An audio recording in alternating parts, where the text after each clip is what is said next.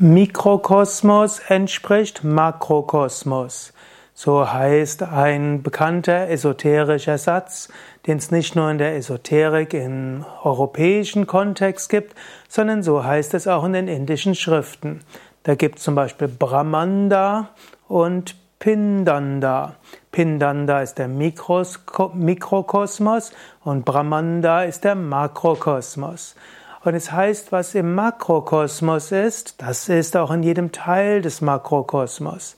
Und der Mensch ist natürlich besonders interessiert am Menschen und so heißt es, was auch immer im gesamten Universum ist, ist auch im Menschen. Insbesondere im Tantra spielt das eine Rolle. Da wird zum Beispiel gesagt, der Makrokosmos besteht aus Shiva, dem kosmischen Bewusstsein, und aus Shakti, der kosmischen Energie, welche die ganze Welt geschaffen hat, in sechs Dichtigkeitsstufen beziehungsweise in drei Hauptebenen, Kausalwelt, Astralwelt und physische Welt. Und so hat auch der Mensch Shiva und Shakti. Shiva ist ein Bewusstsein, unendliches Bewusstsein, letztlich eins mit der Weltenseele. Und Shakti ist der Teil des Universums, mit dem sich der Mensch identifiziert, also Körper und Psyche.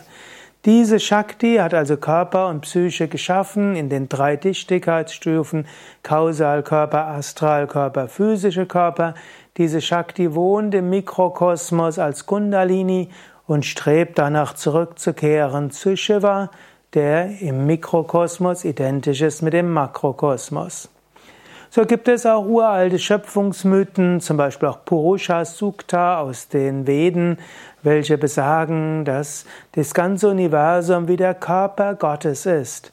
Das ganze Universum, physische Universum ist Körper Gottes und so ist auch das ganze Universum, der Makrokosmos letztlich wie ein Lebewesen. Und du als Mikrokosmos bist auch ein Lebewesen, Teil des Makrokosmos.